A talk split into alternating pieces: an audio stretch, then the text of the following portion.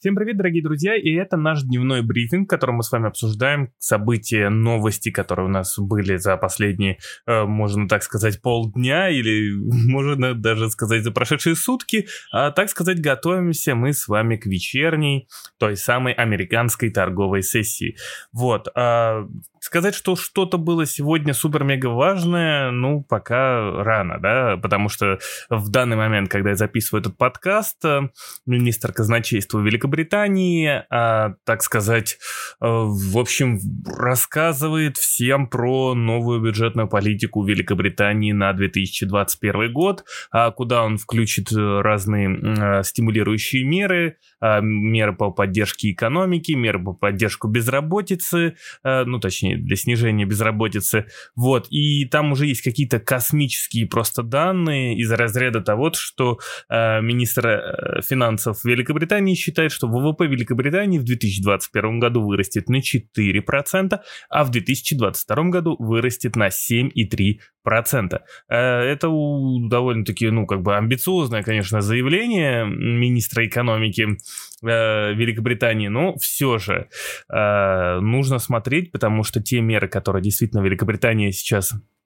вводит для того, чтобы стимулировать свою экономику, они, э, эти меры действительно очень классные. Но больше всех интересует э, налоговая политика Великобритании, так как будет ли меняться налоговая политика Великобритании, так как это задаст некий тренд вообще всем странам. Хотя наверное, а, налоговая политика Великобритании уже не задаст тренд, потому что в целом уже все говорят, а особенно страны G7, что как бы нужно увеличивать какие-то налоги, э, в общем, менять свою налоговую систему для того, чтобы как-то снижать э, дефицит э, бюджета, то есть э, нужно все-таки как-то восстанавливать потраченные деньги во времена пандемии коронавируса, то есть которые используются для стимулирующих мер. И, собственно говоря, мы с вами видим Э, то, что вот Великобритания постепенно к этому движется. А, у Великобритании я сегодня скидывал в свой телеграм-канал а, графичек с именно с налоговой корпоративной ставкой. У Великобритании, насколько я помню, она, по-моему, где-то 19%, а, а это значит то, что и она самая низкая, между прочим, а, чем у стран G7, то есть у всех стран G7.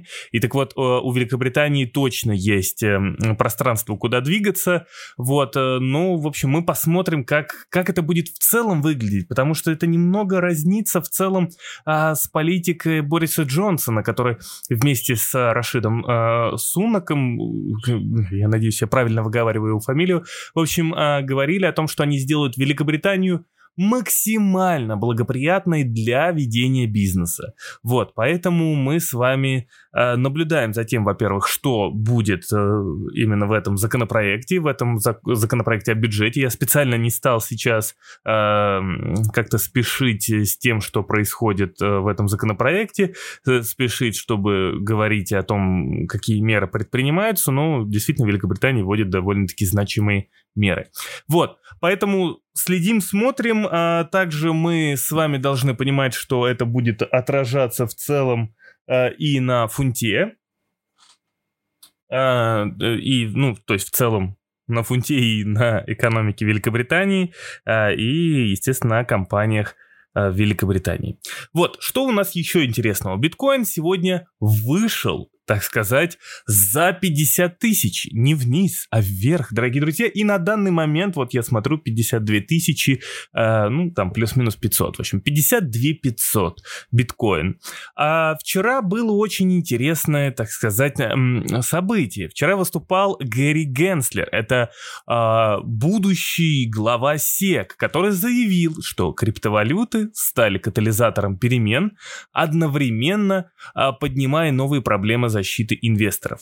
То есть что это значит? Ну, скорее всего, это значит то, что Гэри Генслер собирается все-таки а, регулировать криптовалюты, то есть а, ему нравятся криптовалюты, он неоднократно об этом говорил, но а, вместе с тем, чтобы все-таки э, как-то вот криптовалюты входили э, в, в, можно сказать, в экономику, в жизнь Соединенных Штатов, в жизнь американцев, э, все-таки Гэри Генслер сделает так, что э, это для начала станет мега регулируемым продуктом. И более того, как, то есть, что значит мега регулируемым продуктом? А, то есть нужно сделать так, чтобы убрать самую большую опасность, связанную с криптовалютами, а именно волатильность. Волатильность – это то, что больше всего всех пугает, ну, именно регуляторов э, в криптовалютах. Они считают, что в основном это спекулятивные, так сказать, активы, и поэтому в них можно потерять хреново тучу бабла. Вот. Как Гэри Генслер будет делать это, мне неизвестно, э, как регулировать. Но то, что регулировать все это дело будут, э, и, как мне кажется, регулировать будут именно жестко, именно с точки зрения, чтобы защитить инвесторов.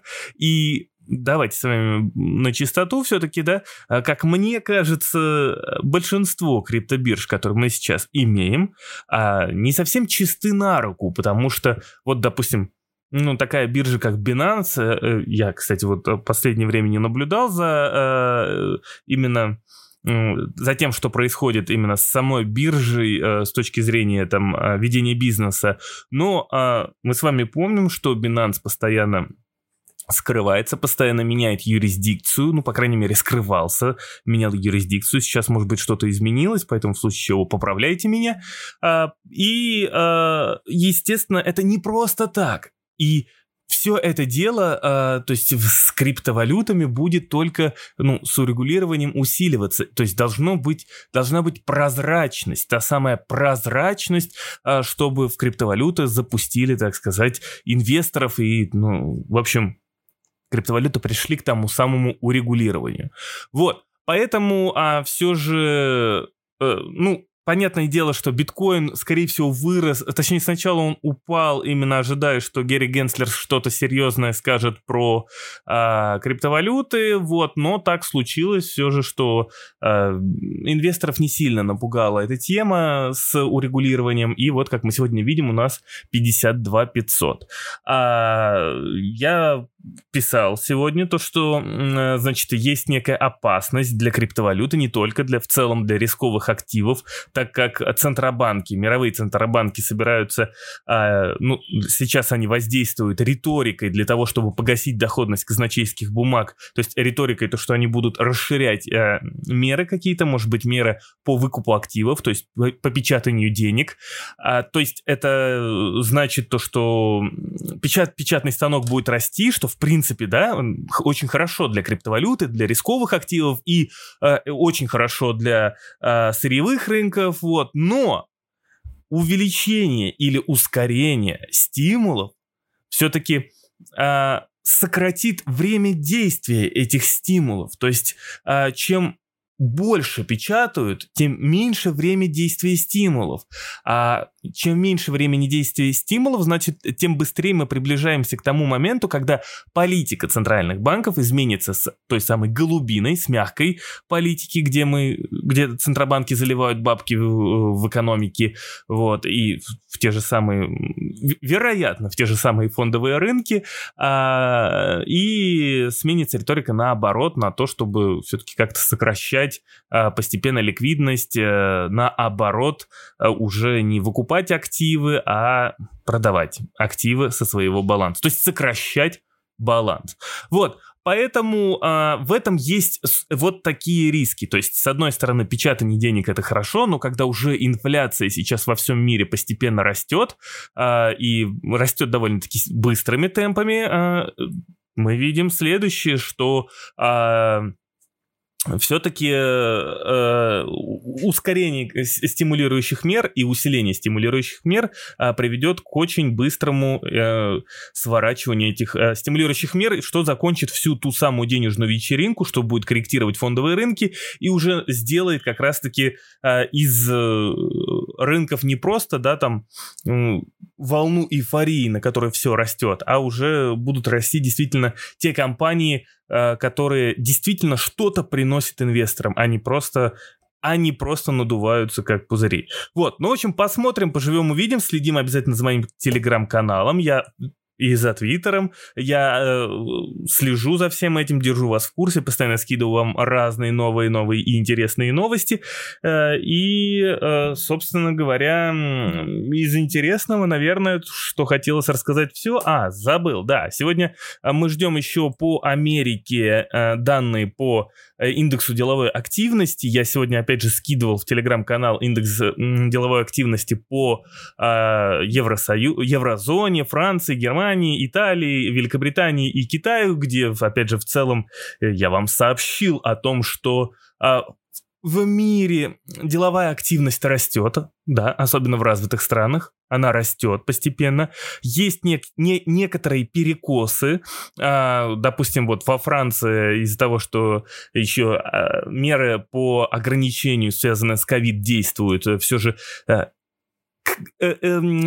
как ее, в общем, деловая активность растет не, не, не очень э, уверенно, так сказать, но она постепенно растет, но, но, но, Э, растет это э, сильно сказано, потому что все-таки композитный индекс PMI э, Франции остается под 50, под уровнем 50, а значит в целом, что сокращается, просто, ну, экономика Франции сокращается, но в целом динамика к возвращению над уровнем 50 есть, и Франция постепенно идет, но идет к этому, но вернется она только тогда, когда уже начнется нормальная вакцинация, нормальное снятие ограничений, Германии, то есть когда уже вот все вот это вот восстановится. Германия поражает, конечно же, воображение э, всей Европы, потому что Германия тащит на себе в целом всю Европу, потому что Германия, какой я уже забыл, там, по-моему, то ли девятый, то ли восьмой месяц подряд показывает э, э, то, что экономика Германии расширяется, Германия находится постоянно над уровнем 50 в композитном индексе PMI, и, собственно говоря,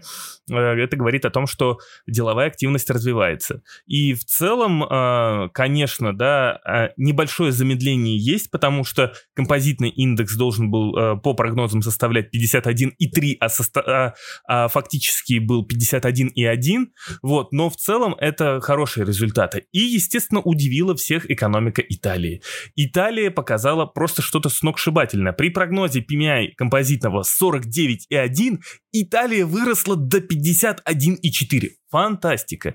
Фантастика. Италия снимает ограничения, Италия постепенно начинает жить, и все здесь хорошо. Вот, мы ждем с вами данные по Соединенным Штатам, там должны быть космические данные, естественно, Соединенные Штаты превзойдут э, все остальные страны и покажут Кузькину мать, это по прогнозам. Вот, поэтому э, следим, смотрим за всем этим делом, а данные по Соединенным Штатам могут а, положительно очень, от, опять же, отразиться на динамике доходности казначейских облигаций долгосрочных, а, что вызовет, опять же, шквал критики, ну не критики, а шквал поддержки, так сказать, представителей э, Федрезерва. И вот а, сегодня, значит, у нас а, буд, Соединенные Штаты, по-моему, где-то в 17.30 должны отчитаться. Я вот э, не помню. А, в 17.45 они должны отчитаться как раз-таки по а, ну, индексу деловой активности в сфере услуг, композитному индексу. И далее у нас прям по расписанию пойдет, что в 6 часов по Москве э, будет выступать э, э, представитель Федрезерва. Э, Харкер, я... Извините, но вот я чуть не, не, не могу выговорить его э, фамилию, вот пусть будет просто представитель Федрезерва. В 6 часов также будет выступать представитель э, ЕЦБ, и с 7 часов у нас прям по 22 часа э, по Москве будет то есть с 19.00 по 22 у нас э, будут выступать э, представители разных э, центральных банков, ну и очень много выступлений представителей Федрезерва. Поэтому э, готовьтесь, Федрезерв готов пампить экономику, Федрезерв понимает, что данные, скорее всего, по деловой активности будут очень-очень-очень сильными. И, опять же, в данных по деловой активности будет говориться о том, что производственные заказы очень сильно растут, спрос превышает предложение, из-за этого отпускные цены растут, в связи с этим растет, естественно, а, инфляция, и э, инфляция будет закладываться в каз- рынок казначейских бумаг, в связи с чем доходность будет расти, и Федрезерву придется вот сегодня риторикой э, вступать, как, так сказать, в борьбу с ростом э, доходности казначейских облигаций и говорить о том, что типа э, мы готовы в случае чего использовать все меры, чтобы противостоять росту доходности. Но меня на самом деле очень удивит, если Федрезерв скажет следующее, что Ребзя, ну как бы доходность растет, и это нормально, нас все устраивает. Поэтому мы ничего никак вмешиваться не собираемся. В общем, а, следим, давайте с вами попробуем услышаться, если будет что-то интересное и будет э, какое-то количество новостей. Э, увидимся с вами уже в вечернем выпуске. И на этом у меня все. Так что до вечера или, в общем, когда услышимся.